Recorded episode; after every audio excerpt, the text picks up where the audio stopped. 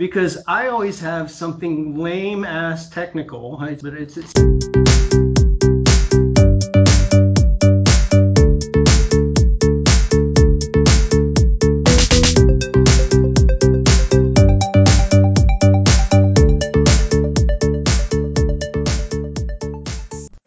everybody, welcome back to the Cloud Whisperers. And today's a very special episode. A couple episodes ago, we had our first interview, Glen 10 as a Service. We brought in Glenn McClellan to talk all about Windows 10 as a service. He was such a big success and we enjoyed hanging out with him so much, we've decided to actually bring him into the Cloud Whisperers. And so instead of just being Brian and I from now on, it's going to be Brian, Glenn, and I, or some combination of the three of us doing this podcast going forward. So welcome to the Cloud Whisperers. We have we have a way of doing things where we start off by kind of telling our listeners what we've been up to for the last bit of time. And so, uh, what have you been up to for the last couple of weeks, either either personal or work related? Uh, well, I had my first opportunity to go out to Chicago, check out Deep Dish Pizza as I was talking about modern devices and deployment for, for Windows 10 and, and things like autopilot and such. All right, so did you get Giordano's or did you get Gino's? Uh, Giordano's. Giordano's. As it was really close to the Microsoft. That's a big controversy, right, between the two. I mean, it's not a, a cold or like it's a it's a gang, right? I mean, there's two different gangs of some kind. It's like gangs gangs of New York or gangs of Chicago, Chicago right? Yeah, as I uh, polled for native Chicagoans that I know here in San Antonio, I asked them where I should go, Yeah. and there were very strong differing opinions on that. Well, I've You didn't have I to have- break I anything have- up, did you? No, and I didn't. I didn't even have to say how I chose. My argument was it's right next to the Microsoft Office. Yeah. So I didn't have a choice there. right. Played the safe line there. There you go. There you go. Well, I've I've been to both, and I actually prefer Giordano's. We have a we have a Gino's here in San Antonio, but Giordano's, I just I, the crust was just amazing. But that, Gino's that is good. sounds I've that Gino's, sounds it's awesome. That sounds awesome. So Brian, what about you? What have you been up to? You know, it's funny. I feel like the outcast whenever we get to this part of the podcast because I always have something lame ass technical, right? but it's, it seems like I have something that's it's lame. I, I, I guess I need a life talking about soap and REST API, and I'm not talking about the soap you bathe with, right? but anyways, we what we're doing is uh, working with a customer, the same minute immigration stuff that we've been talking about in the past, David. And it's interesting, the integration with MIM is usually via like a SQL view. That's the best way for you to do it. So Microsoft Identity Manager is what we're talking about here. And the way that we interact with, with data that comes from other systems is via a SQL view, right? So a SQL table that's fronted by a SQL view. However, you, you get into enterprise workflow solutions like Bizagi, you have to have a way to interface with not just MIM, but the SQL front end, right? The view itself, and I guess really more or less the table in the background. So what we're doing, customer right now, is replacing a SOAP interface, a SOAP API, with a RESTful type of API. So what I didn't know about REST is that it was basically created to address the inherent issues in SOAP. So mm-hmm. SOAP is it's been the way that we've interfaced for the longest time, but now you've got this new kid on the block. We call it the new kid on the block. It has been around for a while, um, but it was created to address the issues inherent in SOAP. So what we're doing is taking and replacing all of those SOAP uh, web services endpoints and replace, replacing them with REST uh, REST API. So 70 percent of all public APIs, the way I understand it, are are REST RESTful. And even still, uh, if you think about it from this perspective, SharePoint itself provides a REST service. It does. So I can read data from a list. I can create new entries in a list. I can do all that stuff with REST. And we were looking, Glenn, you and I were looking at the graph the other day. Um, that's also a RESTful type of interface. Um, so really interesting stuff for, for me. Um, I'm not a developer, so those folks out there, I really wish that you could have seen the puzzled look on my face when I had to go in and start figuring out the graph. yeah, get get what, get put. Well, The well, you know, last you time know, I heard post was somebody in the Marine Corps telling me to leave. well, you know, you know, Brian, I, I, you know, so Glenn talks about pizza. You talk about soap versus rest, and, and I'm sitting here thinking, what am I? Gonna, what was I going to talk about? Well, I went and saw Bohemian Rhapsody, right? so, oh, yeah. so, I'm like, I'm like, okay, well, I, maybe, I, maybe I'm not, I'm not like a, a, a, cool guy like you are talking about soap and rest, but uh, I did go see Bohemian Rhapsody. And and the thing I wanted to and the reason I wanted to bring it up is because these guys, what was amazing is each one of them was an amazing talent in in Queen. Okay, but together they were even better. And one of the things the movie I thought captured really well was the way they actually collaborated with each other. Um, eh, eh, you know, and this will sound really silly, but they they really did work in a modern collaborative environment. Um, each one of them would go do some work on their own, and then they'd bring it back to the cr- to the group as a whole, and then they would run it by each other, and then together they would come up with something that was better than the individual did by themselves. So yeah. I, I, I thought that was just a really cool um, a really cool movie and and in general, but it did have a really interesting application on how we do things in our in our modern workplace today.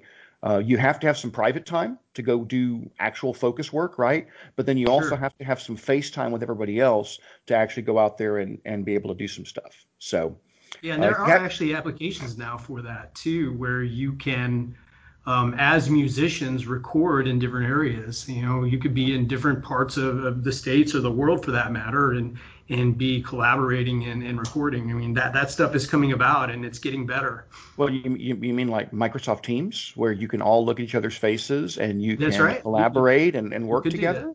What an amazing thing. do, do, we all play instruments? I don't know if we play. I guess we. Uh, uh, I, I can play the, the guitar, maybe. I, I, I, can sing. I know David can sing. Do, do you play an uh, instrument, Glenn? No, probably, I would probably be like the the animal Muppet of the group. Oh, there you go. Just, yeah. Yeah. yeah, if you if you can hold a rhythm, so, we, so can let you, you drums. drums. yeah, there we go. Your drums. Excellent. Alrighty, so um, I believe that uh, Glenn, uh, that uh, uh Glenn actually had a topic we were going to talk about today. Uh, Glenn, what is that topic we're going to we're going to bring up today for everybody? Talking about uh, dynamic Azure AD groups. Ah, yeah, and this is this is interesting for me because when I first saw this as a topic, I was thinking of the the basically the security groups that we have in Azure AD that we can use for application provisioning and things like Concur. So take Azure AD and we integrate with a Concur or a Salesforce or something like that. Mm-hmm. And um, from a user perspective, as people or added to the sales group or, or whatever the case is, right? They dynamically are provided that application. But I think what you guys are talking about, correct me if I'm wrong, um, is there's a device side of that too on the security group side of things, but there's also the dynamic nature of adding users to an Office 365 group and or a team, right? Correct, David? Yeah, and so um, the the way to look at it is this: is it is a group that has dynamic membership that is based upon some criteria. Okay? okay. So an example that we can do is we can now go out and create a group, right? And then what I can do is I can use an Azure AD property. So it might be department, it might be location, it might be, I guess, their name, their email domain, anything, anything that we have out there that we can write an LDAP query against, right? Whether it's a single, um, a single field or multiple fields. Then what we can do is once we know that, we can actually use that to populate the membership into an, an AD group inside of Azure. And that's actually, in and of itself, that's actually really useful because if you just mentioned something before, right, which is, hey, what if I want to give people access to Concur or to Salesforce, right? Well, now what I can do is I can control that by saying all my salespeople, for example, um, are going to be members, are going to have access to Salesforce. So if I if I add somebody with the job title of salesman, right, or I put them in the department of sales, Okay. As soon as I put them in the sales department, it would add them to this Azure AD dynamic group.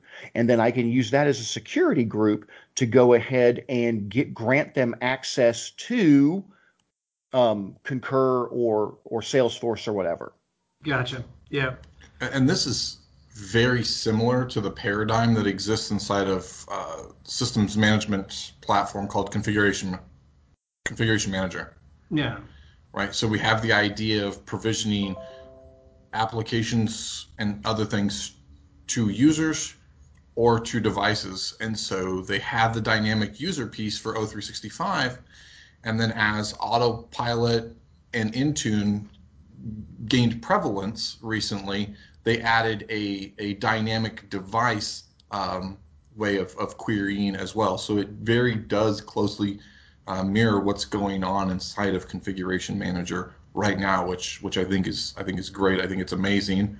Mm-hmm. I'm personally having a little bit of issue querying it, but that's you know an asterisk on the Microsoft Graph piece. But uh, I can see its I can see its power and yeah, its, the, the power and its future it. prevalence. Right. Well, and well, the, self, the self-service aspect of it too, right? It, it, it's it is. I don't even really call it self-service, right? I mean, it's it's automated management, right? I mean, it's automated management of, of these groups.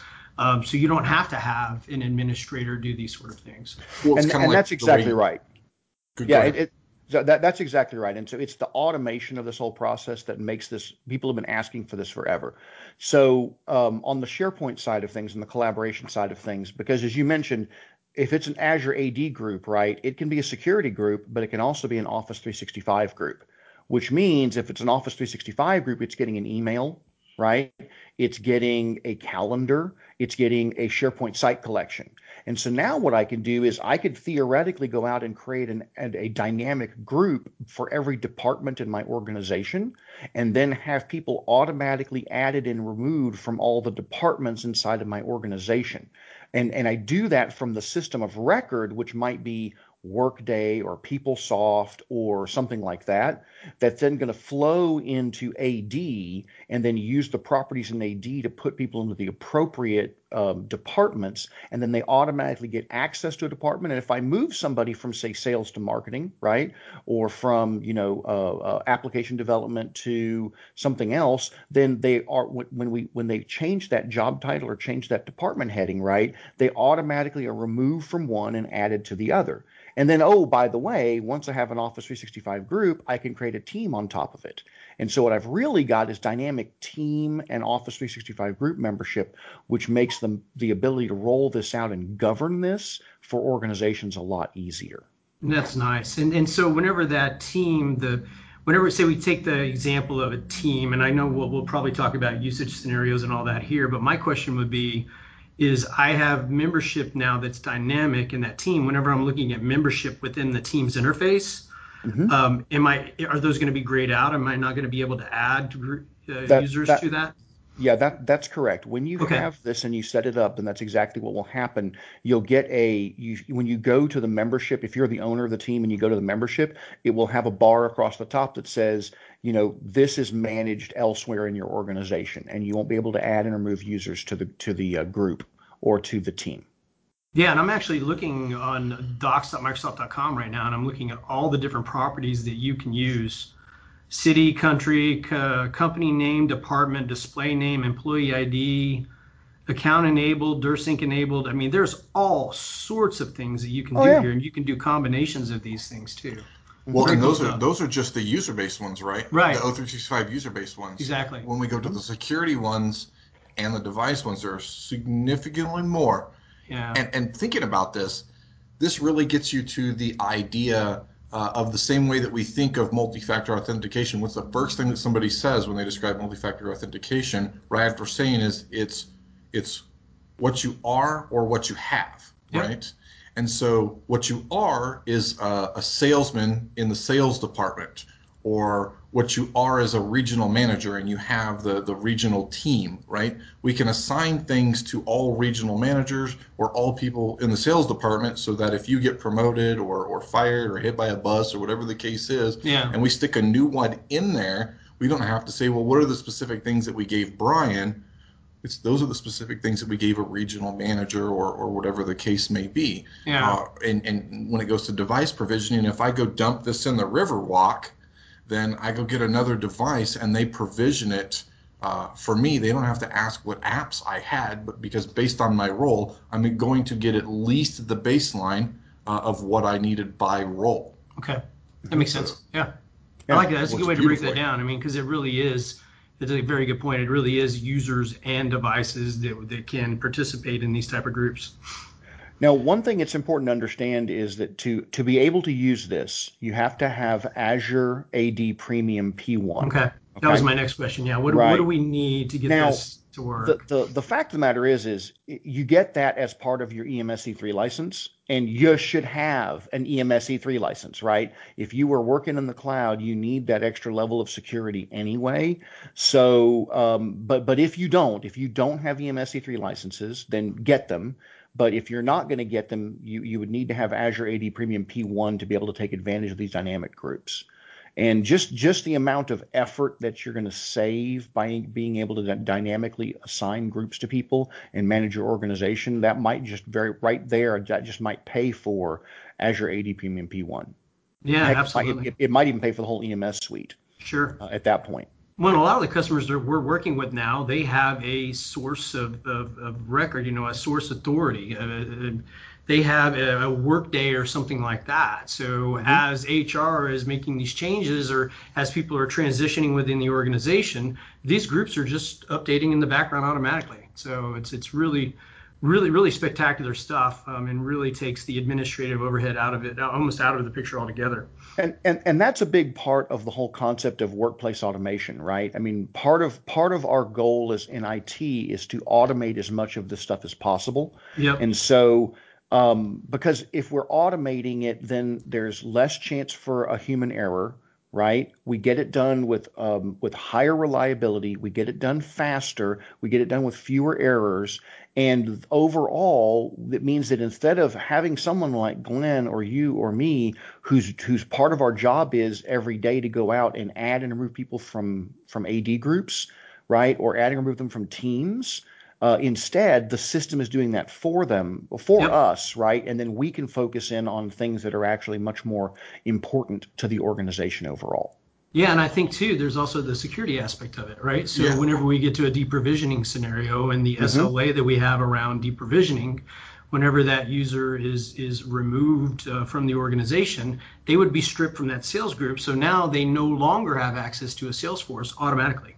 I'll give you exactly. an example. Yeah. If excellent. you if their uh, role was let's say sales associate, right, and they and they had access to the sales department, but then uh, they left the company, if their role inside of AD is now either uh, uh, terminated uh, or or quit, right? Yeah. Then it would automatically remove them from all of those things and yep. shut off their VPN access. Yep. It would put them in a group to shut off VPN access or remote login and all that mm-hmm. kind of stuff. Yep. If they're in any other group, then they by default have access to those things. That is a quick way to shut off the valve to be leaking corporate data or yeah. you know any, anything like that during a during a termination situation. And I guess too, you can also think about nesting these type of groups in the, the licensing groups in Office 365 that we use Azure AD licensing uh, to yep. reclaim the licenses after the fact too. So I think there's a lot of possibilities here. And honestly, I'm, I'm really glad that we had this conversation today because this completely fits into what I'm doing with a customer right now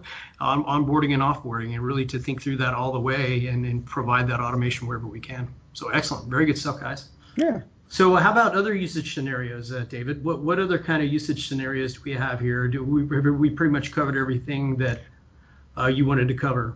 Well, I, I, think I think the high points are, you know, one big thing that we're seeing organizations do, and they they've always done this, is in SharePoint we have gone out and and given and created what we call departmental shares, which is basically a site collection for a department, right?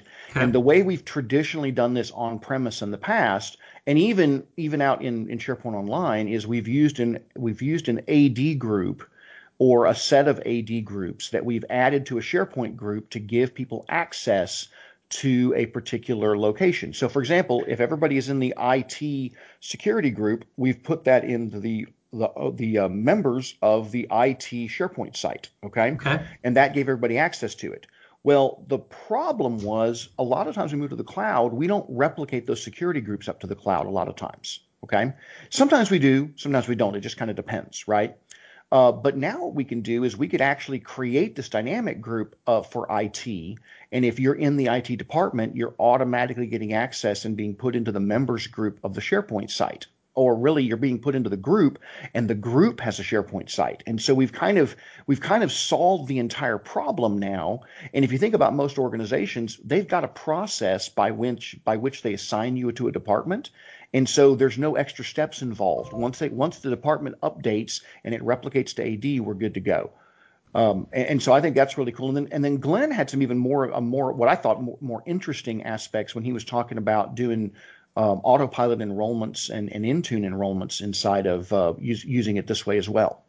Yeah, that's excellent. That's awesome. Yeah, well, this is just kind of a philosophy that's been in Configuration Manager for six plus years now. Okay. And and it's slowly breeding its way out into the cloud through through Intune. So then that automatically means that it's kind of being backported, or the idea of it's being brought into to Azure AD to accommodate that same type of interaction from from Intune. Okay, that's really cool yeah. stuff. Really cool stuff. Yeah, so so I would tell people, you know, get your Azure AD Premium P1 and start making use of Azure uh, AD dynamic groups. It will save you lots of effort and errors. Well, and it becomes its own system of record of how you make decisions uh, for permissions and provisioning. Yep. It's it's it's basically yeah. self-documenting. I mean, if we know that, you know, back to the sales department thing, if we know that they get this app and this app and this app when we onboard a sales guy, then if you just add them to that group, all of that stuff naturally happens when we're provisioning their device or provisioning their SharePoint rights, you know, for like a, a project manager or something like that that's more automation. Those are more things that you can now open yourself to do within yeah. the organization that, that drives value like these things. And they don't have that much overhead once they're set. Yeah, it's kind of like work work smarter, not harder, right? Absolutely. Definitely. awesome. All right. So, it being the holiday season, I thought we would have a holiday themed one more thing. And uh, I thought it'd be kind of fun for us to talk about what our favorite holiday movie is. And so I, I will go first because uh, uh, I, am I'm, I'm bringing this up. So my favorite holiday movie of all time is Miracle on 34th Street, not the remake. I'm talking about the one where Natalie Wood plays the yeah. little girl, and it's in black and white, and it is just the most magical movie. I just absolutely adore that. That is movie. a good one. That is a good. One. And that that whole scene where they've got they've got Chris on trial, and the post office shows up with just buckets and buckets and buckets of mail and dumping it on the desk and he's sitting here look reading all the mail. That to me just it it just brings a smile to my my uh, my face every time I even think about it. It's it's hands down for me at least the best christmas movie of all time. How about you guys? So yeah my mine is christmas vacation and I, I, I channel my inner Griswold whenever it gets to Christmas lighting, and I, I, still want to reproduce something uh, that, that, that, can be seen from orbit. Yeah, that, that yeah, it can be seen from orbit, be a fire hazard, and all of that at the same time. Uh, um, you, you, got, you, got, you got to post a picture. Of actually your, watch your, the energy your... meter spin. Yeah, the energy meter spinning. Uh, my, my a picture of your house this year then, because I want to I want to see all of these uh, all of these Christmas decorations. Yeah, I, I, I should. I really should. Um, the the scene where he flips out because he can't get the lights to come on or whatever, and he's kicking the crap out of Santa Claus and the reindeer. I don't know what it is about that scene. I laugh about it every year. I can watch it two or three times a year, and I actually start watching it in November. Don't don't be fooled. it is on. I have it recorded. It's on the DVR, and it's one of those that if anybody dares delete it, there there there will be hell to pay. But Christmas Vacation for me. All right. Glenn, what about you? I, I always look forward to a Christmas story. And so, like, I'm happy that it plays for 24 hours back to back on TBS. oh, gosh. Because I really love Is it TBS or other, uh, TBS? it's right. either TBS or TNT. I think it's TBS. Yeah, TBS. Uh, I, I, I love that it plays for 24 hours. I really love the narrative. Like, from like the older guy talking about it when he was as a kid and, and and my favorite scene is is hands down is when the bumpus dogs are in there eating the turkey and the dad is like like out the back door like so i usually walk around the house on that day when there's still wrapping paper all over the floor in my house, and I'm like, sons of bitches, yelling at my kids. my wife is just hysterical. You need the you need the lamp, right? Is that the, the lamp? The leg You know, we actually we actually got a Christmas ornament that lights up. That is the lamp. Oh, wow. And so when That's my awesome. wife That's came cool. home with it about two or three years ago, she was like, "It's a major award," and I didn't know what she was talking about. And then she opened it up. It's from Hallmark. She opened it up. She's like, "It lights up too," and I was like, "Oh, this has to go in the front." So every year, it's like front and center on the tree. That's awesome. That's awesome. I, I love this time of year. So Oh, good yeah. stuff. I, I, I do as well. Well, gentlemen, we have come to the end of another fantastic episode. Glenn, welcome to the Cloud Whisperers. We're glad to have you here. And, uh, and and please get out and tell everybody to uh, subscribe on iTunes to the Cloud Whisperers. Uh, you should, you know, if you can, if you can search for us there. I'm still trying to figure out how to get us on uh, uh, in, on Google uh, and Stitcher. But uh, if I ever figure that out, we'll be able on. We'll be on all all the major pl- uh, podcasting platforms at that point in time. So, Yep. Sounds great. Right. Thank you, David. Thank you, Glenn. all right, Good take stuff care, as guys. always.